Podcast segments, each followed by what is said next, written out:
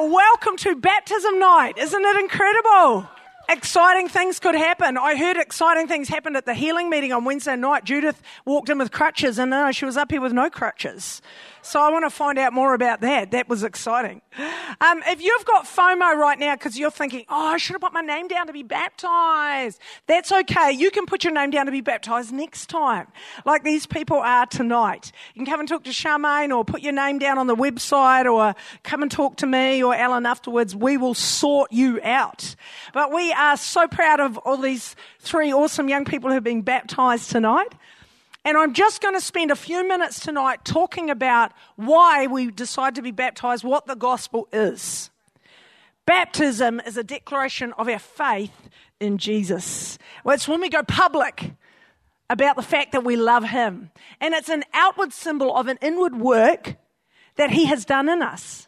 And it's like in this tank here, it's like our old life goes down under the water and dies. And then we come up again all fresh and clean, washed clean. And it's a symbol of what he's done for us.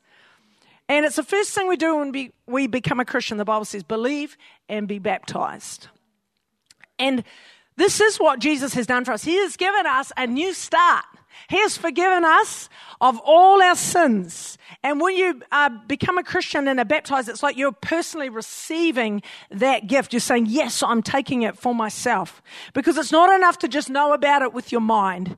Ah, yes, I know about Jesus. He's taken our sins on the cross. We have to know it for ourselves. We not only know that, yes, Jesus is the Savior of the world, we have to have Jesus as my Savior. We have to make it personal. So not only has he saved the whole world from their sins? He has saved me from my sins, and there were many. And we are all sinners. And we all need saving. So my title tonight is We All Need a Savior. And Father, I pray right now that you would come and speak through your word, through these scriptures we're going to look at to every person, not my words, but yours. And Lord, we do pray that there would be an understanding in our hearts and minds of what it is, this amazing thing that you have done for us. In Jesus' name. Amen. So tonight I've got five scriptures showing us that we all need a savior. Here we go. First one. And you probably know it. John 3.16. They sometimes hold that up at rugby games when there's a crowd of 40,000 plus. John 3.16. And people are like, what? Who? Who's John? That's a funny last name, 3.16. But it means John chapter 3 verse 16, which says, For God so loved the world that he gave his one and only son, that whoever believes in him shall not perish or die, but have eternal life. And that means they won't die eternally. They will, their body will die, but their spirit will live on forever. So when we ask Jesus to come into our lives and forgive us of all our sins, a change takes place on the inside of us. Because we're not just talking about a bit of religion here. Oh no, we are talking about a complete life change. From darkness to light, from the power of Satan to the power of God, from the road to hell to the road to heaven. It is dramatic. And it is like our eyes have been opened, the eyes of our spirit. It's like we've been in this dark cave all our lives. We were born into it. And now we've come outside and it's like, oh my goodness, there's light. There's a whole new world out here. It's, it's like that. It's incredible. We've been freed from the devil's power. He had been holding us captive all our lives because the devil uses our sins like chains to hold us as his prisoner, his captive. Now, you might say, well, sin, that's an old word. What does that mean? Well, it's things we do that hurt God. It's when we just go our own way and not live God's way. You know, there are many kinds of sins, bad things that we do. There's also, those are the sins we commit. There's also sins, the sins of omission, things that we should do that we don't do. We omit to do them, which is good things that we don't do that we should do. Now we can think, well, I'm an, I'm not a sinner. I'm a nice guy. You know, like those people in jail, they're sinners, you know, like rapists, murderers, abusers, they're, they're sinners, but not me. But if we're honest, we will admit that we've all done things that grieve the heart of God. You know, ever since humankind has been separated from God because of sin, way back in the Garden of Eden, when Adam and Eve first ate the apple or whatever it was, some kind of fruit, they first disobeyed God. Ever since then, God has been planning how to get us back with Him again. He wants us back. He wants a reconciliation. Because what had happened was ever since Adam and Eve, I'm going to slap them when I get to heaven, ever since Adam and Eve first disobeyed God, sin came into us and we inherited it, just like you might have inherited a big nose from your father, from your grandfather before him. Anyone? No. Well, you know, we inherit these characteristics that come down. So this is like an invisible characteristic that every person in the human race has inherited. It's this bias towards sin. We all have it. And I know if you've had children, you'll say, yeah, I've seen it in my young children. You know, we don't have to teach them how to do wrong things. They just slap their brother and they, you haven't taught them them that. And you're like, no, don't do that. Where has that come from? They haven't seen that modeled by moi. It's called a sinful nature. We all have it. We've all inherited it. And what happens is sin separates us from God. Because God is pure and holy. And he can't be near sin. He can't even look on sin. God and sin just don't mix. I've used this illustration before. Remember when you're at school in science and they give you magnets and you play with the magnets and you get two magnets and you try and push them together and they don't go together. They repel each other and you're like, you're trying to push them together. It's like that with God and sin.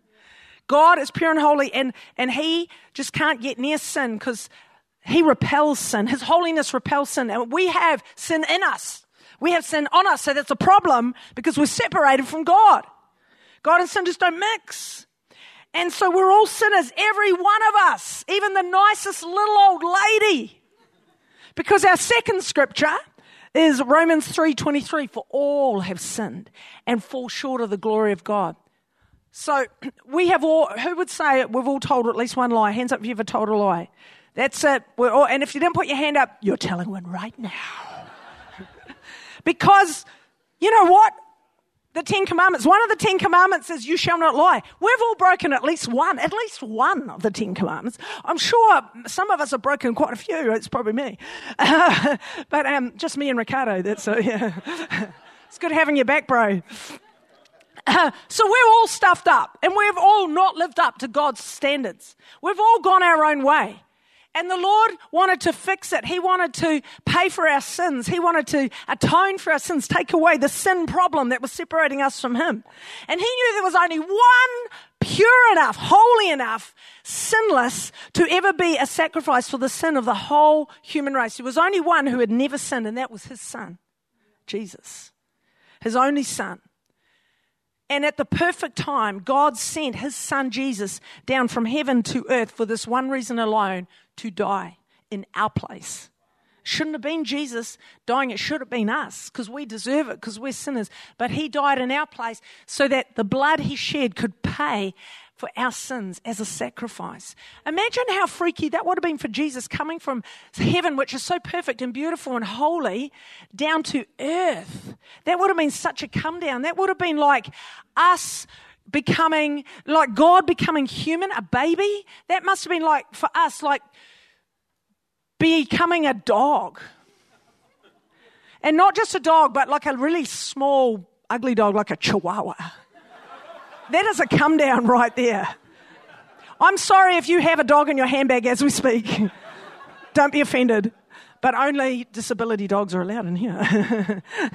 but anyway, it must have been a bit of a letdown for Jesus to come from heaven to earth. But he came for one reason alone to die in our place.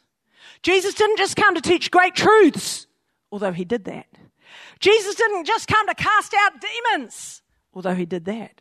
Jesus didn't come to just heal the sick, although he did that.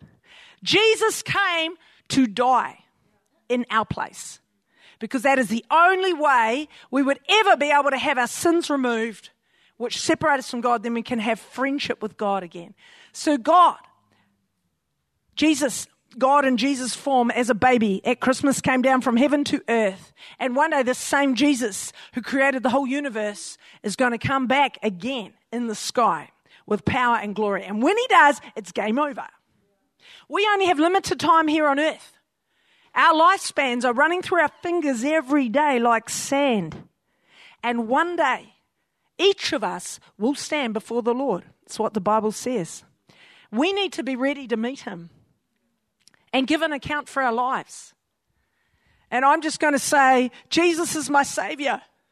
I can't ever be holy enough in myself. He's paid the price for me. That's what we need to be covered under Him. We need to be ready to meet him. Jesus po- fo- promised us, sorry, his followers eternal life. That means we're going to live forever in eternity with him. You know, there's a few myths floating around out there. Let's dispel a few, shall we? There is no purgatory, not in the Bible, never has been. There is no reincarnation. You're not coming back as a budgie. Oh no. The Bible only speaks of eternal life with Him or eternal separation from Him. Not purgatory, not reincarnation, not any other crazy New Age idea. We have to base our faith and our belief on what God says in the Bible, not make up some fantasy in our minds. Oh, but Elena, I believe it. I believe it. I believe it so passionately with my whole heart. Just because we believe a thing passionately does not make it true. For example, some of you have heard me use this um, analogy before. You know, I could believe with all my heart that a bus is going to come to my house in Bethlehem on Sunday mornings and pick me up at my front door for church at 9 a.m. And I can believe that and I can believe it and I can pray it and I can speak it out passionately and say, I believe it, yes. I can heartily believe that that bus will come. But there is such a thing as a bus timetable. And it tells me that I need to actually walk up a few streets to Cambridge Road and catch the bus up there at 8:30 a.m. I actually need to base my faith on the bus timetable because it's written by the dude who schedules the buses. And he knows when they're coming. Unless I base my faith on the trusted and true bus timetable, my faith is groundless and I am deluded. And my fervently held belief is just a fantasy. No matter how passionately I believe it with all my heart and my mind, that the bus will come to my house at 9 a.m., it ain't coming. I need to follow the bus timetable if I am to catch a bus to church.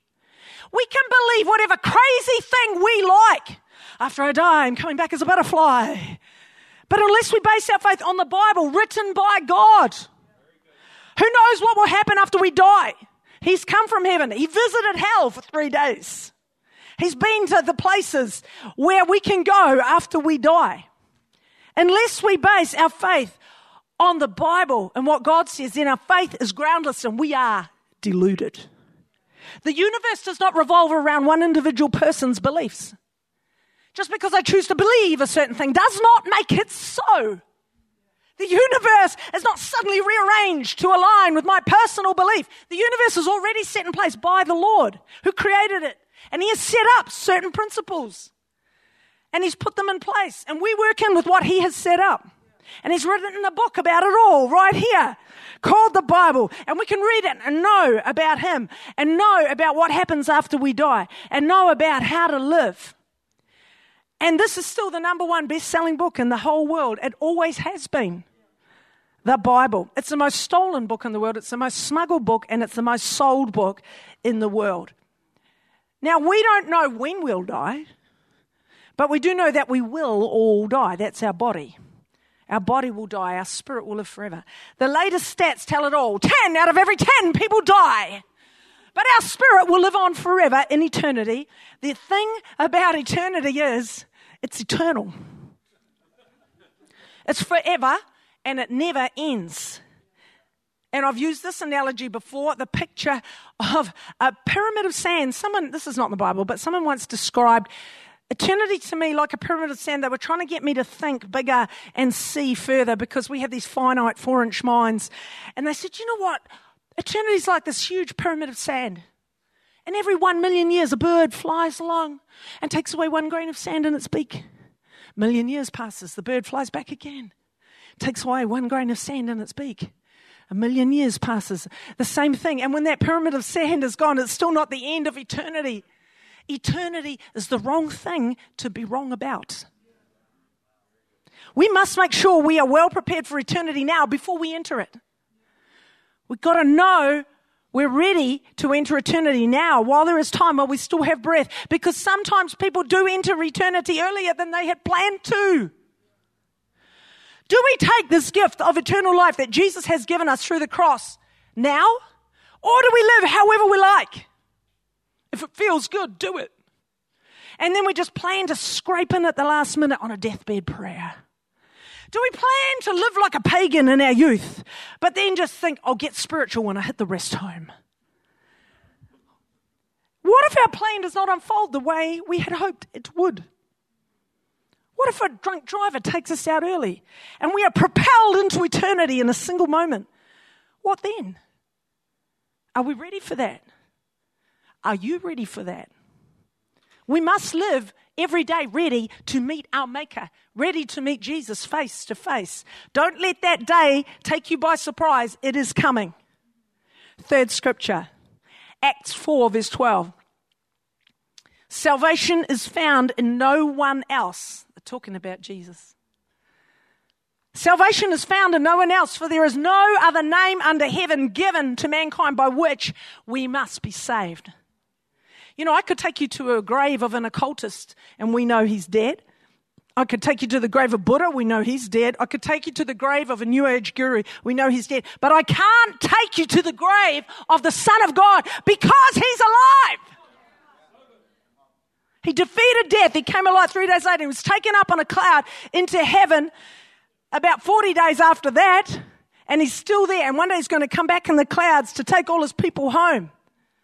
And we're going to learn how to fly that day. Unless we've already gone to heaven before, because we don't know when that day is.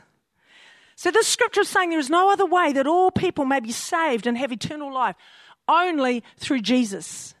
He's the only name through which we may be saved. While we were still mongrel sinners, Jesus died for us.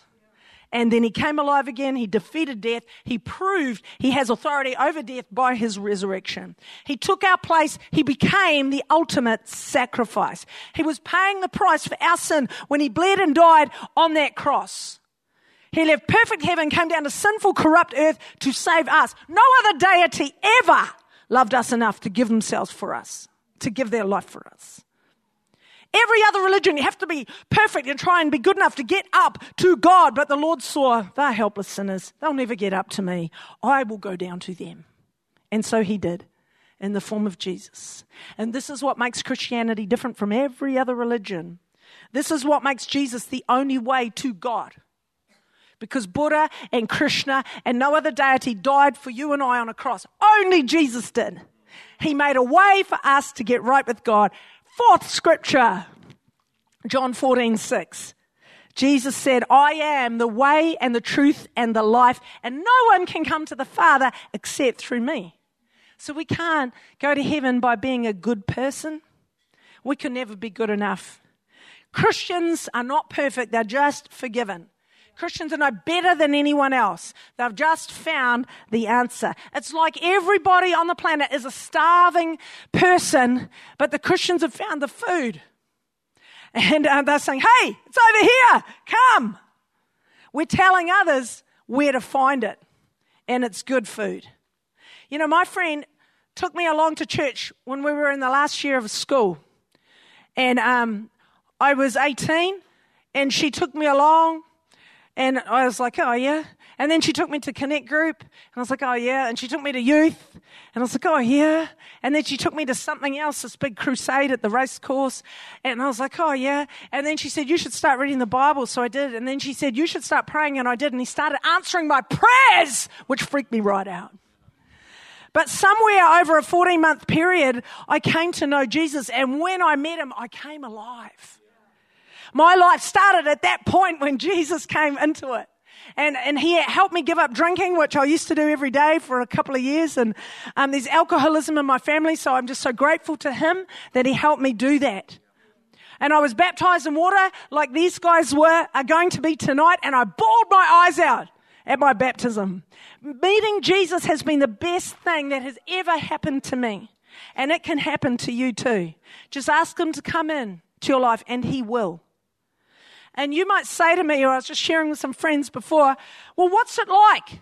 And I can try and explain it to you. I can say it's amazing. He's amazing. You'll never know another li- love like it. His love is better than this life. His love is better than anything on this planet can ever offer. And I can try and explain it to you, but you've really just got to try it for yourself. It's like if you were from a sheltered background, maybe you've been brought up in Antarctica and you'd never tasted ginger ale. I've used this analogy before with feijoa juice, but I'm going for ginger ale tonight. I could try and describe it to you. And you're like, well, what's it like? I'm like, well, it's kind of fizzy and sweet. And, and you're like, what? I'm like, well, it's kind of gingery. Uh, but if you've never had ginger, well, it's nice. But you're not going to know until you taste it for yourself. Which brings me to my last scripture, number five taste and see that the Lord is good. So that's saying, hey, try it out. Try it out for yourself that the Lord is good. You've got to invite Him into your heart. You've got to say, Hello, Lord, come on into my life. Sit in the driver's seat. And then His love will so fill you and overflow you and transform you that you won't even recognize yourself. And He starts a change on the inside that works through to the outside.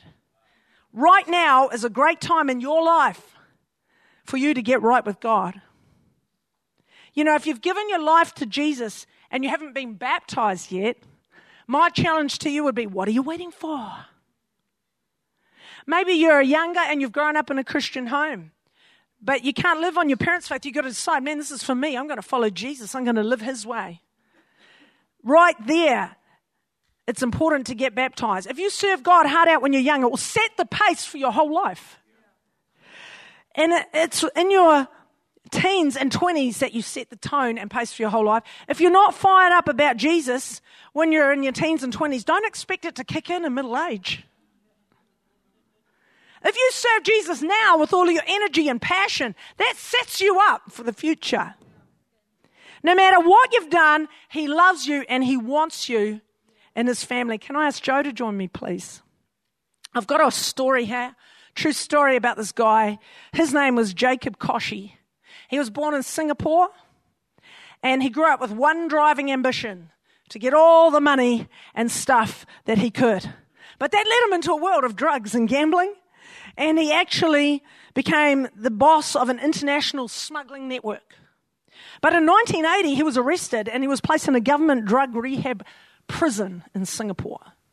And he was frustrated in prison beyond endurance. All his goals and plans had come to nothing. He was locked up in this teeny cell, and his heart was cold and empty. And he liked to smoke, but of course that was not allowed. That was contraband. So he'd smuggle in tobacco, and he'd rip out pages of one of those little Gideon's Bibles and roll his own. And one day he fell asleep while he was smoking, and he woke up, and he saw that his cigarette had burned out, and there was just this teeny bit of charred paper left. And he opened up the paper, and it had some words on it, and he read it, and it said, Saul, Saul, why do you persecute me? And he thought, Who's that? So he asked for another Bible. And he read the entire story of the conversion of Saul of Tarsus. And he got sa- Saul got saved, and he, his name was changed to Paul. And Jacob suddenly realized if God could help a guy like that who used to kill Christians, a murderer, someone like Saul, then God, maybe you could help me too. And he got down on his knees and he prayed and he asked Jesus to come into his life and change him. And he began crying and he couldn't stop crying. And God did a great work in his life. And then he started telling other prisoners about what God had done for him and, and how Jesus had saved him, how Jesus loves him. And, and then as soon as he, he was released, he got involved in a church and he met a Christian girl and he married her. And he's now a missionary in Asia where he tells people far and wide, Who would have believed that I could find the truth by smoking the Word of God? True story. You know, if we're serious, I'm finishing now. If we're serious about following Jesus, it simply starts with a decision. And you can make this decision tonight if you want to. You know, at the end of the Bible in Revelation 21, verse 27, it talks about the Lamb's book of life. The Lamb is another name for Jesus, the Lamb that was slain. And he's got this book, this book of life. It's like his reservation book for heaven. And when someone surrenders their life to Jesus, he writes their name in his book, his reservation book. Jesus knows those who are his.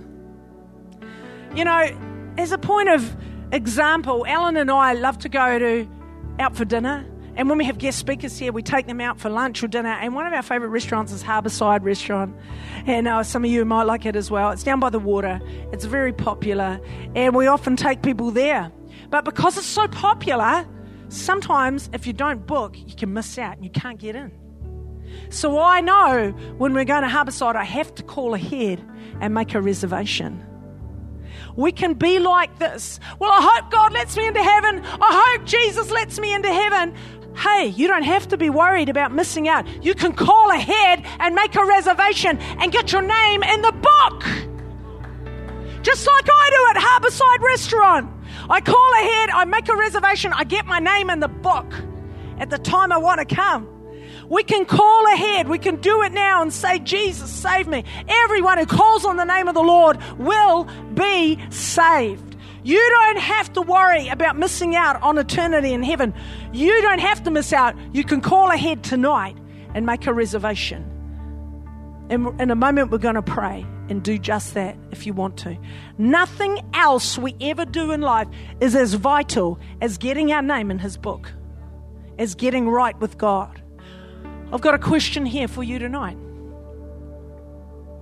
Is your name in the book? Is your name in his reservation book for heaven?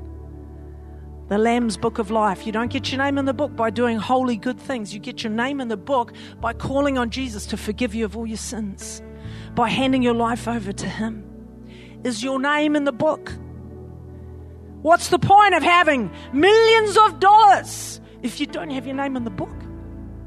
What's the point of having a successful career and being well known all over town if you don't have your name in the book? What's the point of having huge amounts of education and degrees and lots of knowledge and being famous if you don't have your name in the book?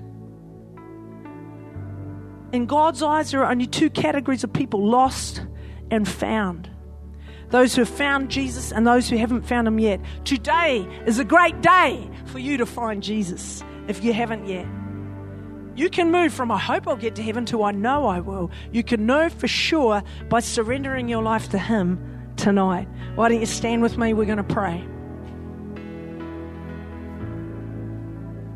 Every Sunday we pray a prayer to partner with people who are praying it for the first time and inviting Jesus into their hearts. You can be a part of that tonight if you'd like to. I'm not going to ask you to come out the front. We're just all going to pray together right where you are right now.